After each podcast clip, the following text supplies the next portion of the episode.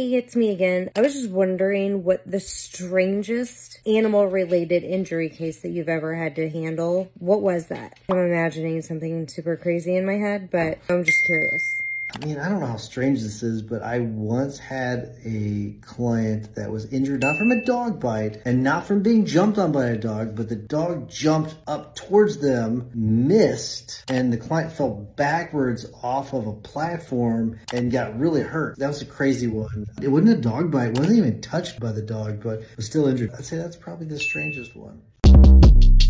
Short Cast Club